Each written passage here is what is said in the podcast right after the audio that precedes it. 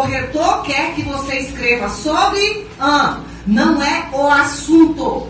Não é o assunto, tá? O assunto seria, por exemplo, tecnologia, tá? O foco da redação não é necessariamente tecnologia.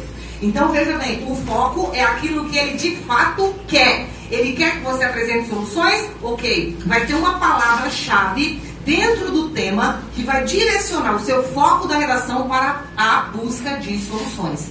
Entende? Se você tiver dentro da sua temática palavras-chave que conduzam você para uma análise de um problema, você obviamente vai escrever sobre aquele problema. A alma da redação está no foco dela. E buscar esse foco da redação é realmente um negócio que é, vai fazer toda a diferença para você. Pode ser a diferença entre você tirar 600 na redação e você tirar 980, fazer mil pontos.